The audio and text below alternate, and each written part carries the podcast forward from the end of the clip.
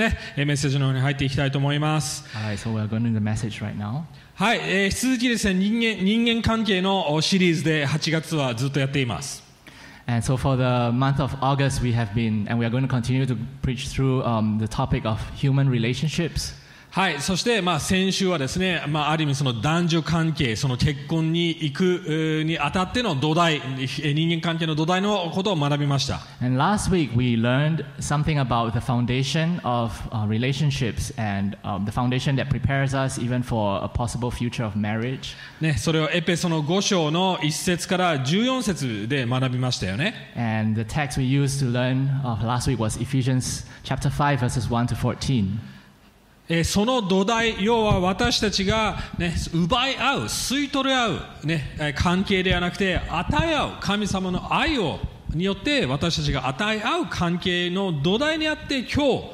結婚生活っていう概念を学んでいきたいと思います。So last week we learned that the foundation of God's plan for a human relationship is not a relationship of, uh, of contract, of um, cons- consuming goods from one another, but a, a, a relationship where we uh, give to one another the kind of love that God has for us. はい、そのような土台が成り立たなければ、普通の人間関係も、むしろあ結婚生活も絶対に成り立ちません。なので、そのことを頭に入れながら、今日、このえーエペソの5章15節から33節読んでいきたいと思います。In other words, that is a necessary foundation for, uh, um, for marriage, and we need to keep that in our minds. And so I'd like us to keep last week's sermon in our minds as we uh, proceed with this Sunday's sermon. はい、なので、えー15節からですね、日本語だけ読みますので、えー英語の方はスクリーンやまた自分のお聖書を開いてみてください。お願いし So ま we're す。 going to read from verse 15 uh, to the end of the. Yeah, we're going to start reading from verse 15. Again, uh, English speakers, please read in your own Bibles. We're going to read it in Japanese only. はい、じゃあ15節から。ですから自分がどのように歩んでいるか、あなた方は細かく注意を払いなさい。知恵のないものとしてではなく、知恵のあるものとして、え機会を十分に生かしなさい。悪い時代だからです。ですから愚かにならないで、主の御心が何であるかを悟りなさい。また、ブドウ酒によってはいけません。そこには宝刀があるからです。むしろ精霊に満たされなさい。えー詩と賛美と霊の歌を持って互いに語り合い、主から心を賛美し、歌い合いなさい。いつでも全てのことについて私たちの主イエス・キリストの皆によって父である神に感謝しなさい。キリストを恐れて互いに愛し合いなさい。妻たちよ、主に従うように自分の夫に従いなさい。キリストが教会の頭であり、ご自分がその体の救い主であるように、夫は妻の頭なのです。えー教会がキリストに従ったように妻も全てのにおいて夫に従いなさい夫たちよキリストが教会を愛し教会のためにご自分を捧げられたようにあなた方も妻を愛しなさい。キリストがそうされたのは御言葉により水の洗いをもって教会を清めて聖なるものとするためでありご自分やえご自分でシミやシワやそのようなものが何一つない、え聖なるもの傷のないものとなった栄光の教会をご自分の前に立たせるためです。同様に夫たちも自分の妻を自分の体のように愛さなければなりません。自分の妻を愛する人は自分自身を愛しているのです。未だかつて自分自身を自分の身を憎んだ人はいません。むしろそれを養い育てます。キリストも教会に対してそのようになさるのです。私たちはキリストの体の部分体の部分です。えーあキリストの体の部分だからです、えそれゆええ男は父と母を離れその妻と結ばれ二人は一心同体、えーい二人は一体となるのである。この奥義は偉大です。私はキリストと教会を指して言っているのです。それはそれとしてあなた方もそれぞれ自分の妻を自分と同じように愛しなさい。妻もまた自分の夫を敬いなさい。はい今日、えー今日もねメッセージ2つのポイントでやっていきたいと思います And in today's message, uh, uh, we're going to go with two main points. はい、まあ、先週と同じですなので最初は結婚の概念を聖書的結婚の概念を、えー話します And like we did last week, so this first point today will be on what the definition of marriage, what biblical marriage is. はい、そして2番目のポイントは神様の偉大な奥義という結婚を通しものを結婚を通して生きるっていう要は適用をしていきます for the second point, we're going to learn how we can live, how we can experience um, this mystery, this great mystery of marriage. はい皆さんね愛っていう概念について考えたことありますか Have you ever thought, what is love? もちろんあると思いますね愛のことがね、えー世間では歌われ、ねえー表現され愛を求め、えー愛のことばっかり考えてますよね人類は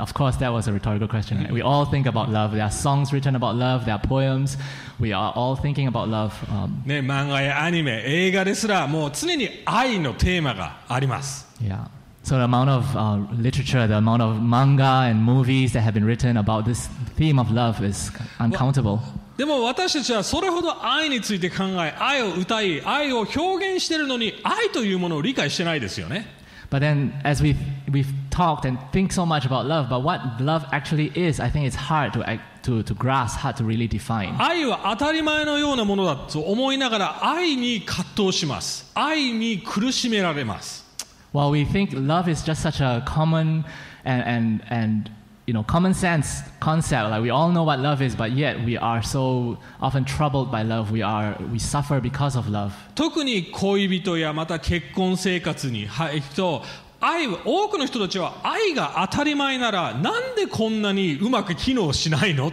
て思いませんか Especially for those of us at, the, at that stage where we're thinking about pursuing someone for, in marriage and, and uh, pursuing a partner, and we think if love is such a natural thing to us that, that we are supposed to understand, why is it so difficult? なんでこんなに難しいんだろうと Yeah, 思いませ why? ん Why, why is it so troubling? それはその結婚というせ、えー関係においての愛そういうものがここの聖書で言う限りは23節32節にありますね神様の偉大な奥義だからだって言ってます So that love, that, rom- that love that constitutes, that is important for marriage, it's written here in this text, our text today in verses 23 and 32, that it is a mystery, this great and profound mystery of God. 結 And that's 婚 why イコール神様の偉大なミステリー要はどういうことかというと神様の計画神様の思い神様の考え全てを表すものだっていうことが言えると思います So when we say that marriage is actually a profound mystery of God, actually we can take that to mean everything that God is thinking, everything that God is planning, uh, God's plans, profound and, and mysterious as it is, is being shown in marriage. 先週学びました結婚というものはね聖書では 創世紀から要は人類の初めから結婚で始まりそして人類の終わりそして再スタートですねそれも結婚で終わり始まります Yeah, like we, we already br- brought this up last week, right? In the Bible, the beginning of the Bible, the first story in the Bible talks about marriage. And the last story in the Bible, actually, we're being brought all through the Bible to the end where it talks about, again, another marriage. The, the, new, the renewal of the, the new creation is also going to be starting with marriage. そしてここでは、ね、その偉大な奥義とはキリストと教会要は神様と神を信じる人々についての原理えーげあの概念なんですよってここが明確に言われてますよね And here in, in this passage, we are told clearly that marriage is actually uh, referring to Christ and the church, the relationship between Christ and the people of God. 要はどういうことかというと神様への人類に対する思いです。人類に対する計画です。人類に対するこうなってほしいっていう思い理想形が結婚に現れるっていうことなんです。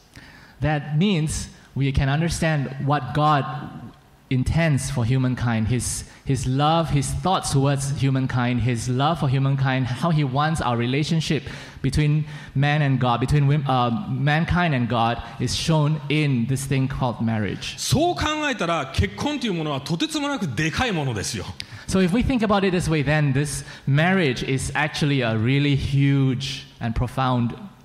thing. そして簡単なものではないということです And so it's not something we can understand simply. It's not a simple thing. だからパウロは17節で言ってます知恵が必要です神の御心が何であるか悟ら悟りなさいってまず結婚の前概念の前に話してるわけです And this is why Paul in, in Ephesians 5, verse 18 says we need wisdom. He says we, we, we need to understand,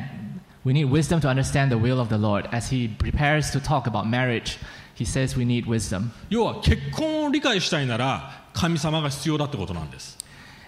If we want to understand marriage, then we need to know God. We need God. 結婚を理解したのは神様を抜きにして結婚を語ることはできないんです If we leave God out of the ズ equation, right, we cannot fully understand marriage. 別の言い方をするとこうです結婚はあなたや私を満たす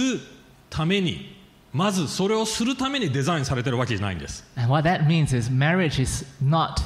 first of all, something designed to fulfill us, you and me. いや違います満たしてくれる存在を示すためにデザインされてるんですわかりますそれは神様です Actually, marriage is designed to point us to the only one who can fulfill us.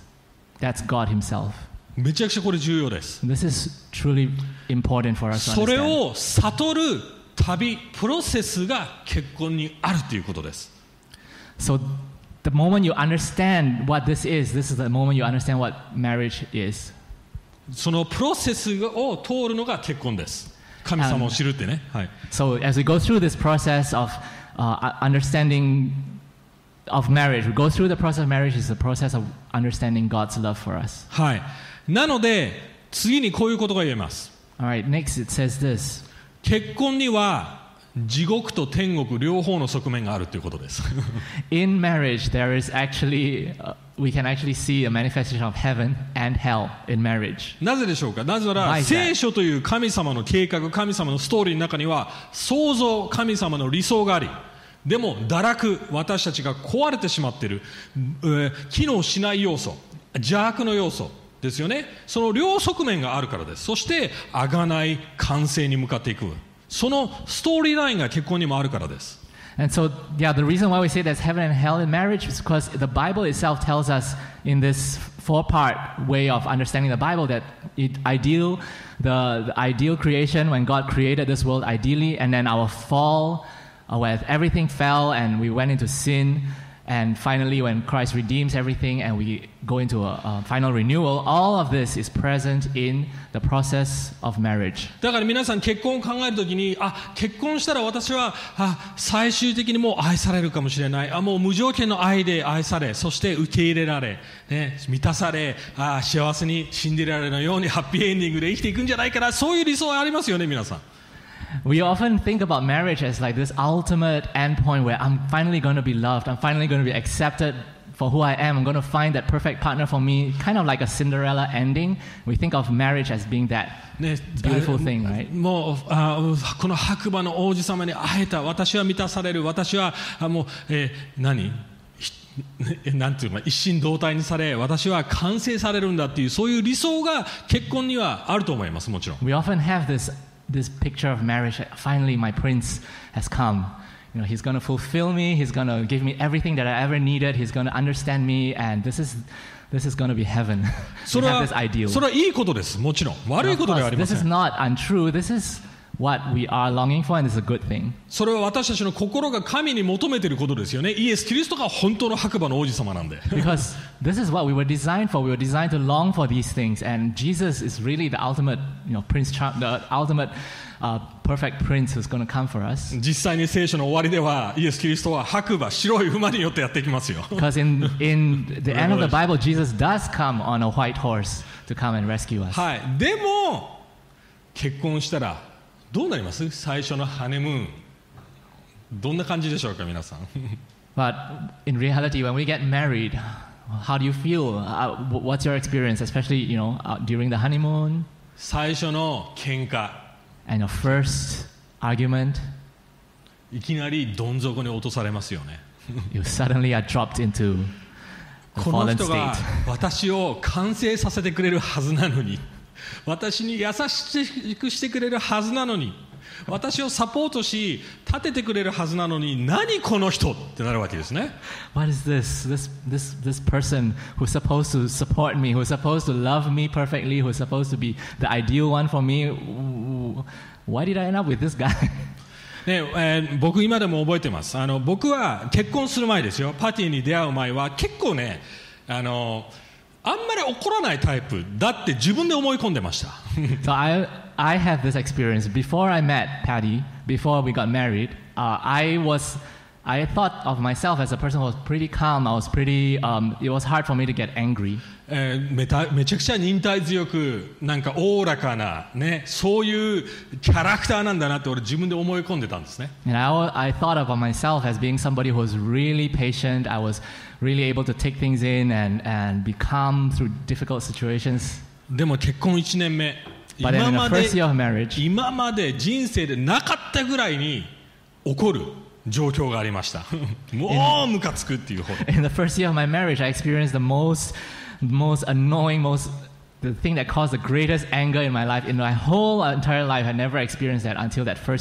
自分にびっくりしたんですよ。えっ？俺ってこんな怒りを持ってたの？って。ってしかもこの人、わかります？この結婚した相手、どうしてこ,んこの人はここまで俺を怒る？ことをできるんだろうって俺も思いました。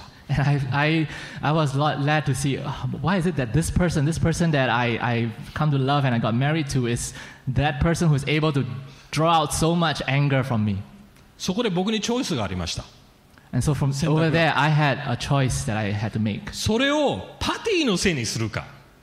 あなたがいるから俺はこんな怒りっぽくなったんだよっていうふうにせいにするか。I had to choose do I interpret what happened as, oh, this because of you, because of my wife, you, Patty, who made me into this kind of, uh, ang- you know, Angry person. angry person. またはいやいやこの怒りこの問題は元から俺の中に自分の中に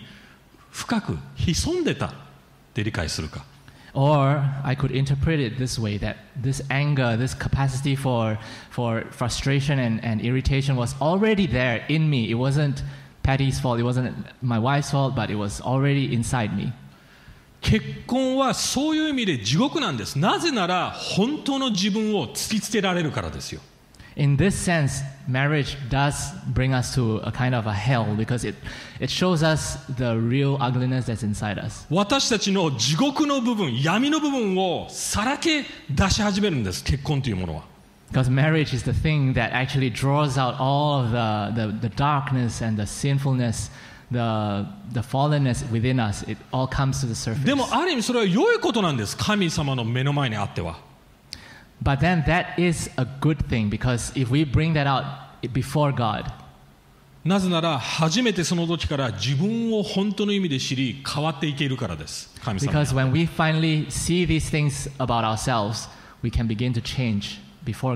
理想を持ちながら現実を見てそして変わっていく旅要は福音の刷新成長、クリスチャンとしての本当にインテンスですね緊迫状態の成長のプロセスが結婚ですある意味 Because when we are able to see our real selves, uh, how fallen we really are, and while having that ideal of what we could be, becoming like Christ finally, and we go through that process of growth, that process of, of being renewed by the gospel, that intense process is what a Christian is able to experience through marriage. 一心同体になるという原理がここに書かれ書かれてますね。31節。どういうことかというと相手結婚したパートナー相手はあなたと一心同体です。あなた自身です。ということはその人は自分の一番直さなくちゃいけないところ弱いところを指摘する権利があるということです。言ってる意味わかりますか？In the text, we see here it says that the two shall become one flesh. You know, they become one and the same. In, in that sense, it is the other person becomes you, and that means that person now has the right, has the authority to be able to point out the reality within you, the, the, the darkness, the brokenness within you. The person now has the right to point it out to you. 要はあなたのパートナーが指摘していることを拒否するならそれは自分を拒否していることになるわけです自分を欺いていることになるわけです If you refuse to, re- if you refuse to receive what your partner points out about yourself, that means you are re- you are actually denying the reality about yourself. そう考えると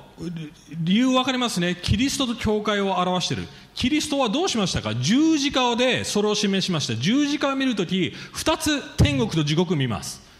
まず地獄何でしょうかあなたの罪を見るからです十字架ででも同時に十字架で復活イエス・キリストの愛私たちを満たしてくれる要素全部要天国の要素も土一気に突き捨てられるわけですよねだからそういう意味で結婚には地獄と天国があるわけです It says here in the passage that the marriage relationship refers to Christ and the church. And how does this,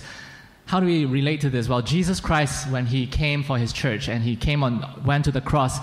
on the cross, he showed us both heaven and hell, right? He shows us the reality that you have sinned, you are more broken than you realize you are, and that's why you need to be saved. At the same time, the cross means he actually comes to save us from that sin, bring us to that to that heaven, to that ideal that God intended for だから us. 皆さんこのように考えてみてくださいもしどっちかが相手のせいにし始めたら結婚生活どうなると思います私がこうなったのはあなたのせいですって言い僕が言い始めたら結婚生活機能すると思いますか Then think about it this way: when these conflicts happen, when when when you know the other person draws out these things, and we start to make it the other person's fault, do you think marriage would actually work? もし常に私が幸せなじゃない 理由はあなたのせいなんですあなたのせいなんですってそのように結婚生活をずっと生き始めてたら結婚生活全く機能しないと思いますだからか私たち全く成長できないと思いますよ And if we start to think that um, the reason I'm unhappy, the reason why I'm not feeling fulfilled is because of my partner, if always it's because of my partner's fault, then I don't think we can, we can expect to grow, and marriage does not function the way it was intended to. 正しい結婚に向かいたいならその両側面を一気に持ってください結婚を必要以上にアイドライズわかります理想を持ちすぎないでくださいでも同時に結婚を悪く見すぎないでほしいと思います同時にわかりますか言ってる意味 So I think if you really want to experience what marriage was intended to be, I don't want, I'd like you to realize that, you know, it's not that ideal beauty, you know, that, that thing that we have in our mind about the ideal marriage. At the same time, yeah, marriage is a wonderful thing, and I don't want us to make make it too uh, make too light of a thing of marriage. But we need to have hold both uh, together はいクリスチャンと.してなので別の言い方をするとこうですクリスチャンとしてもしあなたがシングルなら絶対に結婚しなくちゃ私は幸せになれないと思ってるならそれは結婚を自分の救いとしてしまってます Now, if you are not yet married as a single person, if you think that I absolutely have to get married, if I don't get married, I'm, I'm never going to be happy, that means marriage has become too important to you. It's become an idol. また同時にあ結婚なんて絶対したくないわって思っているならあなたは神様があなたに送ろうとしている福音の成長刷新を退けている要はプライドが高いってことなんです On the other hand, if you tell yourself, I'm never going to get married because marriage is this awful thing, I will n- I'm rejecting marriage, then you are actually rejecting God's plan to renew you in the gospel. And, and marriage has God's gift to you to help you become more like Christ. なのでクリスチャンの正しい健康的な姿勢は神様が与えるなら結婚したいですでもそうでないなら別に絶対必要なわけでもないですっていうそういうバランスの取れた態度でいるべきです So I think that uh, the healthy attitude towards marriage, if you are not yet married, is to be able to say, well, if God is going to give marriage, allow me to get married, then I will receive it gratefully. And if not, it's okay because it's part of His plan for my life. はい、そして3番目のこのあ結婚のここに、えーで見える要素はそれは誓いカバネント制約の要素です And the third thing about marriage, uh, biblical marriage, that we are going to look at is the concept of a vow, a covenant that we make. はい、このように書かれてますねキリスト21節キリストを恐れて互いに従いなさいっていうことが書かれてます In verse 21, it says, You are submitting to one another out of reverence for Christ. でそして31節2人は父と母を離れて2人は一心同体2人は一体となるということが書かれています And verse 31, it says, Therefore a man shall leave his father and mother and hold fast to his wife, and the two shall become one flesh. はい結婚をただ「I love you」って表現することじゃないです And love is, well, marriage is not just something where we just say, I love you, and that's the end of it. の結婚というのは神様というふ共感した土台をに2人が価値観を持ちそしてコミットする献身するっていう意味です Yeah. So marriage is really a commitment by both parties to be committed to God's plan for marriage itself, and it's a commitment that both give their lives to. ど別の言い方をするところです簡単に言うとこうなんですあ結婚というものはあ制約というものまたカバネントというものは愛と立法のコンビネーションです Another way of putting this is marriage based on a covenant. The covenant itself is a combination somehow of both love and law. はい立法っていうとえって思いません皆さん When we think law, we are thinking, what? Marriage and law? え束縛されないされるのって思うかもしれません Are we talking about being, you know, legalistic or something? Are we talking about being, being bound to some law? はい多くの人たちはこのように言うかもしれません愛してるならそれでいいじゃん Many people often say this today. Uh, well, if there's love, that should be enough. 愛してるなら別に結婚する必要ないじゃんだとか、えー一緒になればいいじゃんそれで OK じゃんっていう人よくいますよね Yeah, many people today who think, well, if we love one another, that's going to be enough. Why do we need to, you know, make a vow to another? Why do we need to commit to some kind of a marriage, marital contract and be bound? No, I just, I love, I love her. That's enough. でも私はこう言います But I'm going to say this to them. もしあなたがその制約っていう要は自分の自由を犠牲にしてまでその人を愛したくないなら要は結局その人を愛したく愛し愛してないっていうこと要は自分の自由の方がその人を愛することよりも大切になってるってことが言えるかもしれません。I'm going to say if you are not willing to bind yourself to your, your partner in that holy matrimony, in that holy covenant of marriage, that, that means you're actually, you know, you're valuing your own freedom. You're valuing your own uh, freedom from restriction, from a legal contract, uh, more than the other person. 要はこう言いたいです本当に愛してるならそれを形で示してみろっていうことですよ In a, in a sense, if you really love that person, then show that love through of a manifestation, uh, through show that love. yeah, show it Show it love by show being it. willing to be committed to uh, that covenant. Give me evidence that you love me Right. That's a yeah. Give me the evidence that you love. 言ってるの分かりますよく女性ねおおあの女性の人たちが言いますよねえ私を愛してるってよく奥さんに聞かれませんまた恋人に聞かれません Yeah, often we are we're being asked, right? Um, especially by the ladies, asked, "Do you love me? Do you really love me?" で次のクエスチョン何ですか私をどれくらい愛してるって言いませ And ん the next question that will come: How much do you love me? を、ね、結婚では結婚してるっていうことが愛の表現そのものですよ But I think, yeah, the fact that we are married, the fact that we got married, is the demonstration of my love for you. 自分の自由を犠牲にしてまであなたを愛し抜きますっていう約束ですよね Because it is a promise of uh, being willing to go even to the extent of letting go of my own freedom, of, of releasing my own freedom so that I can be bound to you. That is the expression of love. だから僕結構ねあのた例えばねパーティーに聞かれた時にどのくらい私を愛してるって言ってそれに答えるのをすごく躊躇します But th- let me give you an example now. If, if I were to be asked by my wife, you know, how much do you love me? Um, うん、I, I, struggle to answer I, I will struggle to, to be able to yeah, give some good answer. またはなんで私を愛してるのっていう質問めちゃくちゃ危険ですよ and the next really dangerous question is, why do you love me? だ考えてみてくださいなんでっていう答えに対してああなたが美人だから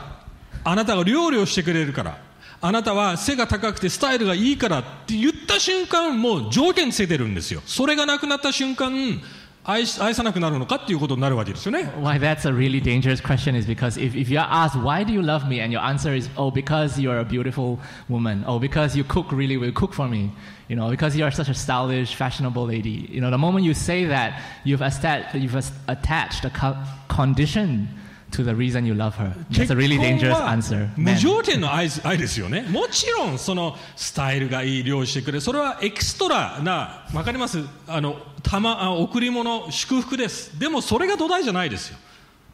Because, yeah, mm, the love that makes up marriage needs to be an unconditional love. It should be unconditional. It shouldn't be bound on how she looks, how she cooks,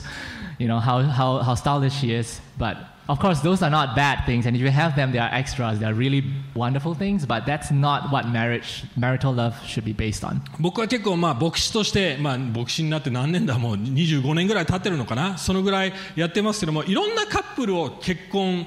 させまた結婚式に参加してきましたもう数えきれないぐらい結婚参加しました As a pastor, you know, of over 20 years, I think I've, I've seen countless people uh, counsel them um, towards marriage, give them mar- marriage counseling, and also um, officiated, officiated at their weddings. はい、でたまにこういうカップルがいます自分たちで制約を作る各カップルがい And ま from time ね to time, there will be um, a we- wedding couple who say, We want to write our own vows. 別に悪いことじゃないですでも大概の場合はこのような制約を書くんです And It's not a bad thing, okay, to write your own um, wedding vows, but very often the vows sound something like this 私はあなたを愛してるから一生あなたと一緒にただ一緒にあなたといたいですっていうそういう表現です They amount to some, saying something like this Oh, because we have such great love for one another, so I vow to be with you forever. またあなたと一緒にいたいです I Ah, be I want to be with you forever. That's my vow. はい何を言ってるかというとただ今この状況の感情愛を表しているに過ぎないんですほとんどの場合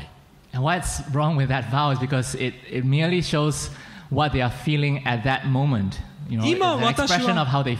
今この状況あなたと一緒にいたいです。まあ、うん、可能であれば一生いたいです。でも本当の正しい制約というものはどういう制約ですか？健やかな時も、ね、病気の時も貧しい時も、ね、飛んでる時もすべての状況を通してあなたを愛しますという約束ですよね。Is supposed to be. It's, it's in sickness and in health, you know, whether it's, it's through hardship or, or in, in abundance, I will promise to love you forever. どういうことかというと私は今この状況で感じている愛ではなく将来の愛も約束していますっていうことを言ってるわけですよ将来も確実にしてるわけです It is a vow that promises to love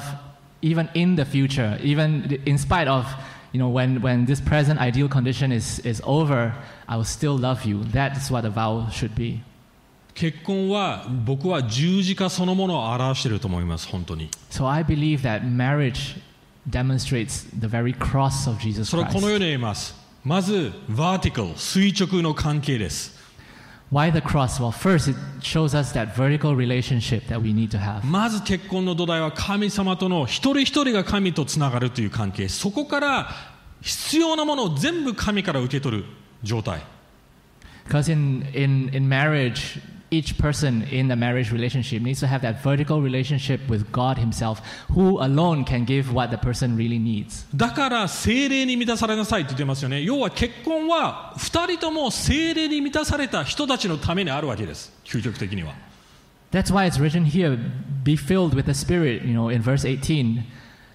Marriage is a, a, a relationship where both parties need to first be filled with the Holy Spirit, and marriage is for two people who are spirit filled. 神様精霊に満たされてその愛で横ホリゾンタルですね横の関係が初めて成り立ちそして無条件の愛を与え合うことができるんです Because when you have that vertical right relationship with God and receive from Him the love that you need, that is the point where you're able to start giving unconditional love in that horizontal relationship with your wife and yeah, with other people. 僕は多くのカップルカウンセリングしてきましたいろいろ And I have counseled many couples で大概希望がない状態は片方の結婚パートナーがカウンセリング受けたくないっていう状態です And very often, the point where it seems like things become really hopeless is when one party in the relationship says, I don't want to receive counseling. 自分には問題が見えない I 自 have 分 no は悪くな problem. い I have done nothing wrong. There's nothing wrong with me. I don't need to be helped. もうそれは成長したくない変わりたくないっていう宣言です Because that is a declaration of the fact that I don't need to change. I don't want to change. はいそれがこれらが結婚の概念土台です And so, this is a very important um, concept that we need to have to understand marriage. じゃあこの概念どうやって実践していけばいいんでしょうか And then, how do we live this out? How do we experience this in our life? それが2番目の神様の偉大な奥義を生きるということです And that's our second point living out God's great mystery through はい marriage.、えー、33節そして22節こう書いてありますそれはそれとしてあなた方もそれぞれ自分の妻を自分と同じように愛しなさい妻もまた自分の夫を敬いなさい妻たちよ夫にあ主に従うように自分の夫に従いなさいっていう書かれてます Right? It's, it's from the verses, verse 22 and verse 23 is that wives are to respect and obey their husbands, and husbands are to give of themselves um, sacrificially to love their wives. and verse 22ね Right, sorry, I didn't read the verse exactly. So, verse 22, let me read it. Wives, submit to your own husbands as to the Lord. And for the husband is the head. Um, verse 22, wives, submit to your own husbands as to the Lord. And verse 33, however, let each one of you love his wife as himself,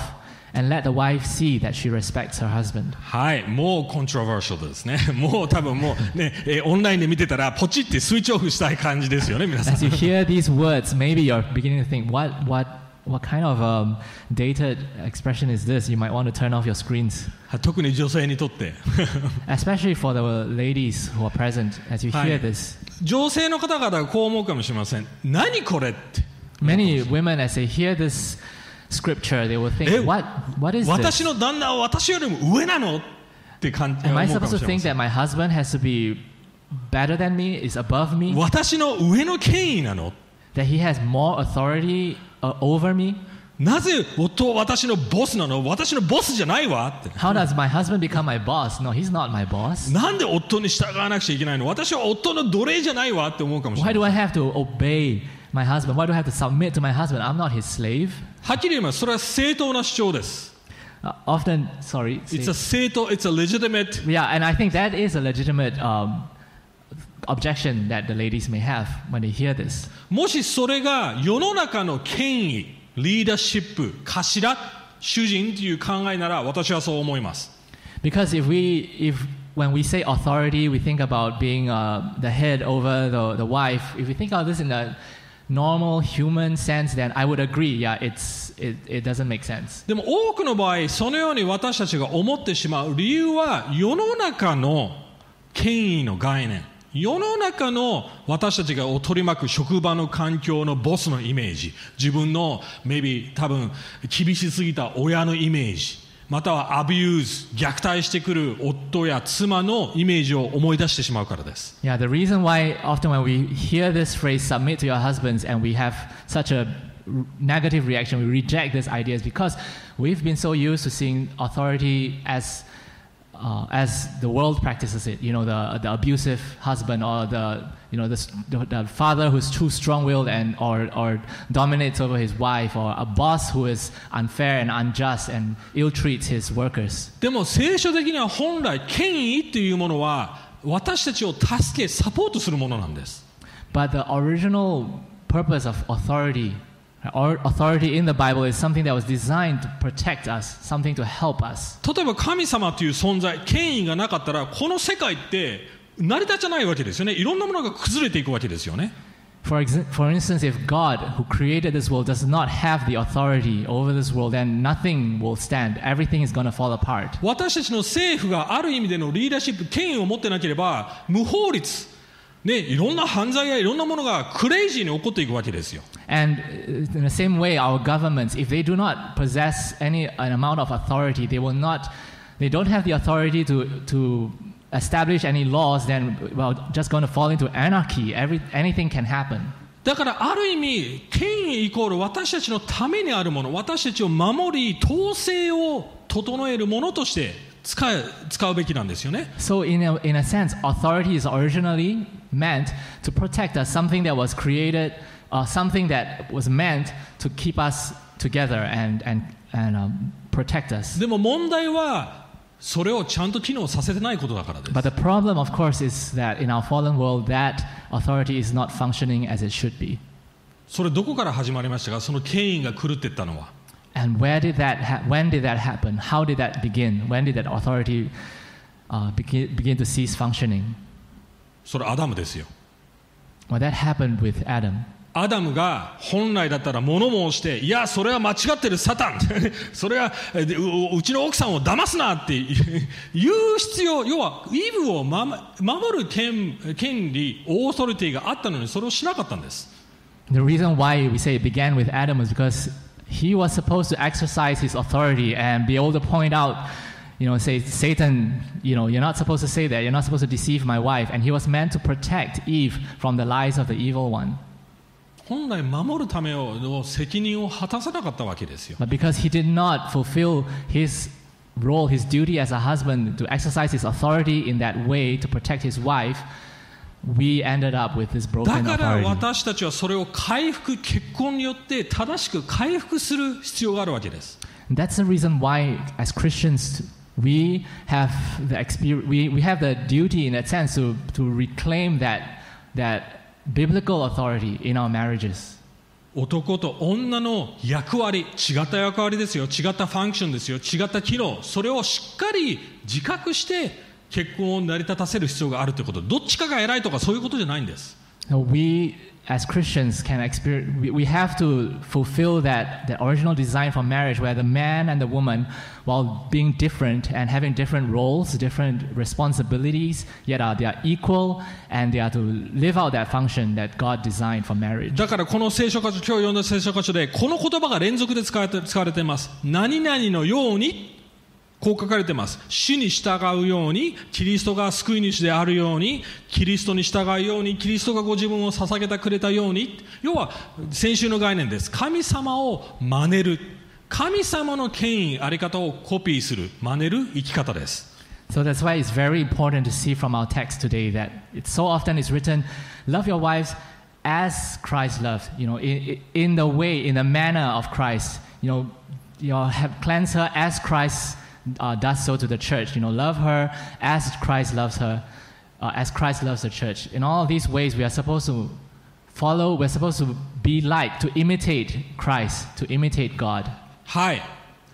正直言うとこうです多くのクリスチャンの女性はこの概念、ね、夫は妻を愛しそして妻は夫を尊敬し従うって別に拒否している人たちはそんないないです I think most people will not disagree with the sense that you know wives should respect their husbands and the husbands should love their wives. I think most people will have no objection to this. でも多くのカップルがこう言うんです But many couples end up saying 奥 this. さんはこう言います私はそうしたいですと夫を尊敬したいですでも夫を尊敬できる要素がない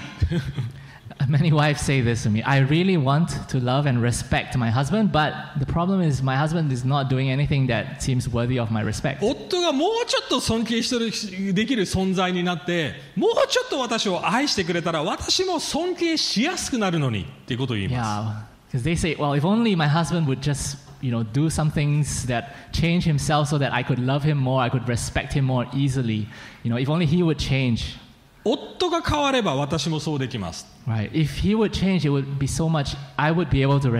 で、夫もこう言うんです。もうちょっとうちの妻は自分がやってる仕事を理解してくれて、どれほどお金を、ね、家庭に納めてるか理解して、もうちょっと俺選挙を尊敬してくれたら、もうちょっと愛しやすくなるのにな。how difficult it is for me to, in my workplace outside, how much, how hard I've been working, you know, to provide for the family. If only they would understand how, how difficult it is for me to be, to be a, a provider for the house. If only she would love me more, then I would be able to, i- in return, はい love her. 考えてみてください特に先週のメッセージ考えてみてこれって吸い取り合いじゃないですかもしあなたがこれを与えてくれたらこうなりますっていう要は結局積極的じゃなくて受け身ですよね So let's think about this more carefully, especially in light of last week when we, we, we talked about it. Isn't this exactly what uh, a contractual relationship, uh, uh, a relationship where we, we give because we have received, it's kind of like a consumer uh, relationship. 僕はこれを負のサイクル I think this is と呼んで a います。 vicious cycle. ビシャスサイクル、 Yeah. もう吸い取り合いのサイクルです If we, if we go into this relationship thinking like this, it's just going to be a cycle that goes from bad to worse. じゃあどうやってそれをポジティブ良いサイクルに変えていくに How do we change this negative vicious cycle into a virtuous cycle, a cycle that works as it should? それはあなた自身が夫が尊敬できなくても尊敬し始めることですそして夫も奥さんが、ああ超かわいい超愛らしい愛したいと思ううん存在になる前に愛し始めることです I think the way we begin to reverse that is if you as a wife is able to say, even though I, I don't see anything worthy of respect, I don't find it easy at all to respect my husband, I still choose to begin. I choose to take that first step to respect him. And for the husbands, you know, you, you choose to love your wife before she becomes that lovable, you know, lovely woman that you want her to be. Before that happens, you begin to love her. That's when we begin to reverse the cycle. うんそれってめちゃくちゃ難しいですよね And then, of course, we realize that is not easy. That's hard. でも That's こう really 考えて hard. みてくださいキリストがそうしてくれませんでした But think about it this way didn't Christ do the very same thing for us? 僕たちって神様にとって可愛い存在でしたか Before God, are we lovable? Are we that, that wonderful? ま全く文句を言わない素晴 Are ら we しい people who never 存在でしたか complain and we always obey Him? We always you know, 私た serve ち Him? は神様をリスペクトしていましたか Are we people who respect God? 全然違います文句を言いリスペクトもせず、 ね、敬意も払わず自分勝手やってる全然可愛くない存在でしたよね I think no, we, we don't respect God. Most of the time, we, we want to do things our own way. We don't respect His authority in our lives. We don't obey Him. We're not the kind of people that deserve to be loved.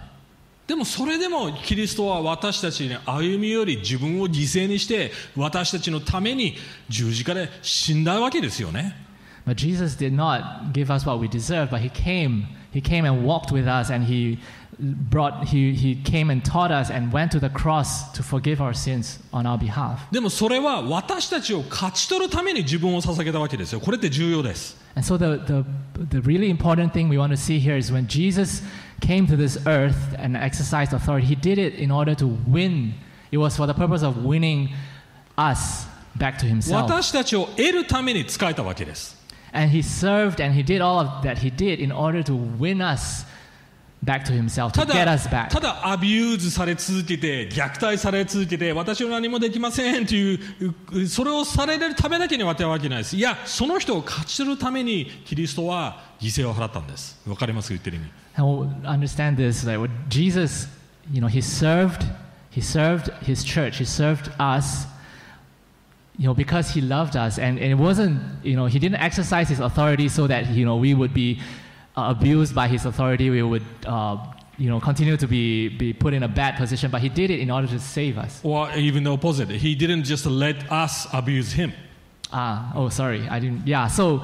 And when Jesus gave his love for us, he didn't. Conti- he did it in such a way that it wasn't uh, f- for us to continue uh, to abuse him, continue to make use of him, but he did it in a healthy way. yes he endu- あ彼はわ私たちからの虐待や私たちからのある意味ひどい行いですよねそれを受け入れましたでも同時に十字架ではっきり物申したわけですそれ変えろよってあなたの罪を変えなさいって言ったわけですよね Right. So when Jesus came to us, you know, it is true that we did not love him as we should. We did not uh, obey him as we should. But he did not die on the cross and, and allow us to continue in the way that we are. At the cross, he also clearly pointed out our sin and he pointed out what was wrong with us. だからつ奥さんにまず言いたいと思います夫に従いなさいすべてのことで夫に従いっ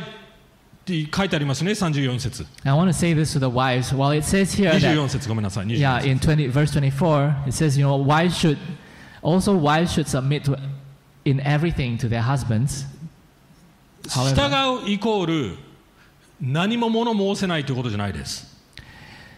Submit in everything does not mean you say nothing, you, you just remain quiet in all 間.違ってることには間違ってるって言えることがその人に使えることです言ってる意味わかりますか Because the ability to actually tell someone that what he's doing is wrong, that when something is wrong, the ability to tell him that is a way of serving that person. 夫の性格や夫の態度で神様の御心に合ってない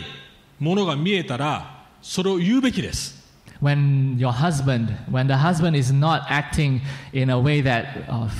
fits with what God requires of him, what God wants from him, then that is the point where the wife should point it out to the husband. それが言えないならあなたは神様よりも夫を恐れてる if you're not able to say that to your husband, it means that you fear your husband more than you fear God. 夫との関係を守ることの方が神様の価値観を守ることよりも大切になってしまってます that you actually want to protect that relationship you have with your husband more than you respect that relationship you have with God, your heavenly Father. または逆に夫をコントロールして思い通りにしたいのならそれは疲れてることになりませんよね。リスペクトしていることになりません。要はプライドが高いんです。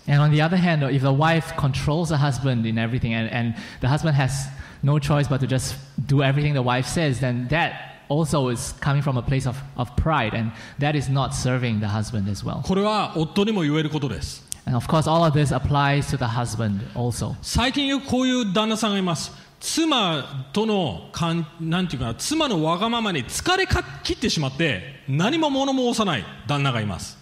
So there are some husbands today who have said this, you know, because of my wife's, um, you know, wagamama, ridiculousness, uh, her, her ridiculous demands, I, I can't bear it any longer, so I'll just choose to be quiet and let her have her way because I've become も so う tired. もう喧嘩ばっかりで喧嘩が面倒くさいからもう言うのをやめるっていうチョイスに入ってしまっている人カップル多くいます And there are many husbands today who have, who, who have reached a point where they say, I, I'm so tired of all of this fighting and this bickering, so I will just let her have her way so that I can have peace. でもそれは逃げです But then that is escaping, running away. それはその人が神様にあって成長するきっかけを奪いたそって去ってしまっているそれは自分の権威自分の責任を放棄してるんです Because when a husband chooses to run away, he's robbing his wife of that opportunity to become,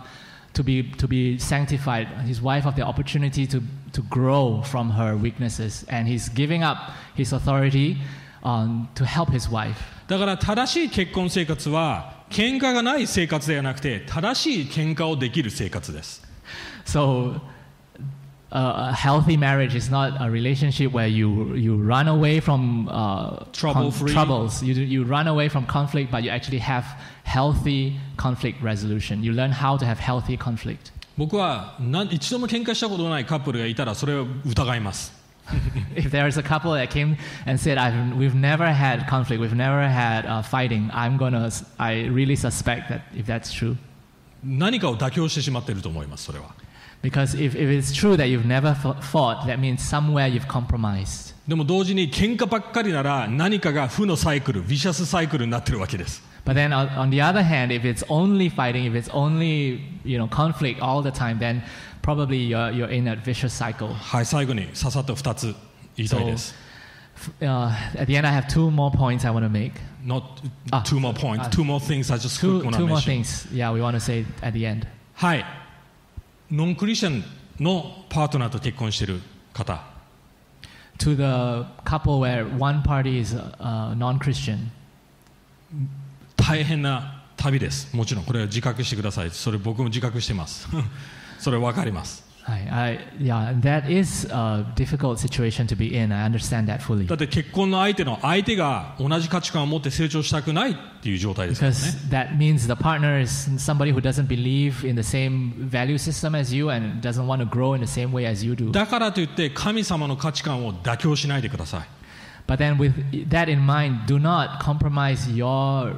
your grasp on God's values. 日本でよくこういう状況があります。例えばクリスチャンじゃない旦那さんや奥さんが、ね、あなたに教会行ってほしくない。あなたに聖書本読んでほしくない。あなたに祈ってほしくない。そういうふうによく強制してきます。Because in, especially in Japan, there are many couples, many situations where the party that's not a believer tell the other, the believing uh, partner, "I don't want you to go to church. I don't want you to read your Bible. I will not let you pray." And this is what what their marriage 要 looks like. は夫との関係パートナーとの関係をと神様との関係を天秤にかけられてるわけですよね And in, in such situations, often the relationship with God and relationship with the partner, with that unbelieving spouse, is, is put in that, でもそこで.妥協してしまったらそれは神よりもあなたのパートナーを崇拝していることになります But if you start to accede to all of the demands of your unbelieving partner, that means you've given up your relationship with God. You've, you've become controlled by your partner. だからこのようにしてするのがいいと思います。はっきり自分の価値観を伝えてあげてください。I would recommend you do this if you are the believing uh, spouse. Tell your spouse clearly what you value, what you believe. リスペクトを持ってこれが私にとって重要な価値観そしてあなたを愛する上でこれが私が信じる上でのベストだって伝えてあげてください Please communicate with respect, with the greatest respect. Communicate to your partner that it is because I love you. It is because I have this worldview, this biblical worldview, that I really love and respect you. 要はそうすることで相手にチョイスを与えているわけです And as you do this, you give that partner a choice. その神様の価値観をもっと知り聖書を読んでその愛するパートナーのことを知るきっかけを与えているわけですよね Because when you, when you do that, you give your partner an opportunity to decide, to want to know God more, to read the Bible, and to get to know you better. 王は完全に拒否る要は神様を拒否る決断かもしれません But at the same time, you're also giving that person the choice of completely rejecting God and saying, "No, I'm not gonna,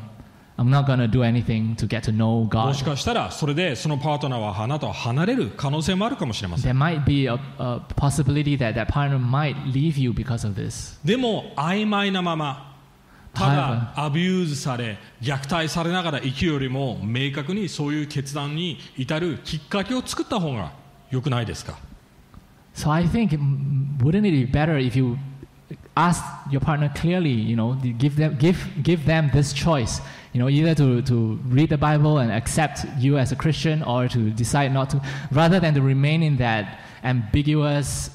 you know, abuse, perhaps abusive and, and difficult relationship. そしてあなたも神様を自由に思い切って賛美できない礼拝できない状態が続くそれって辛いと思います Because if that, if you don't clearly communicate that, then you're going to continue to live in a way that you, you are not able to freely worship God and, and serve Him and get to know Him and, and engage in all the things that He wants you もち to. ろんね本当の状況はいろいろ複雑だと思います子供のことやいろんなことねだから知恵が必要です Of course, I understand in reality there are many, many factors, and there's your children to think about, and there's many things that require wisdom. はいなので相談してください So if, if that's your situation, please come and, and talk to someone, and we would love to walk with you. はいそして最後に、えー独身の人々へ And finally, I want to say something to those who are single. はい結婚はキリストと教会を反映するものです Marriage is the, is the thing that demonstrates the relationship between Jesus and his church. はい最高の花嫁 花婿修行の場所どこですか So, what do you think is the best training ground for becoming a bride, becoming a bridegroom? Where's the best place? What do you 教会 think? です It's the church. 教会で使えることを学びそして正しい喧嘩をする要は衝突を通ることを学び福音の成長刷新を経験するんです Because why the church? Because in the church you can learn how to serve one another. You can learn how to have healthy conflict, learn how to resolve those conflicts. You can learn how to, to learn from one another and, and grow together. リーダーシップを尊敬しそして使い合うっていうことを学んでいくわけです Because in the church you can learn what it means to respect uh, and submit to leaders and to be able to, to serve one another. I'm sorry. 教会との関係があなたが将来する結婚との関係の結婚の中での繁栄になっていくと思います The, re- the kind of relationship, the kind of, yeah, the, the relationship you have within the church as a single will reflect or it will influence the kind of marriage you will have in the future. 教会から逃げてるなら結婚でも逃げる傾向にあると思いますよ Because I think if you have a tendency to run away from problems in the church, it, it shows you likely have a tendency to run away from problems in marriage. でも教会で正しい人間関係を作るために福音に頼り生きているなら結婚でもそれが できていくと思いますお互いに If you can build healthy relationships while you're single, based on the gospel, you're able to face conflict and, and build healthy relationships with other brothers and sisters while you're single, then very likely you will be able to use those principles and build a healthy relationship with your future spouse. 一緒に祈っていきましょう So let's pray together.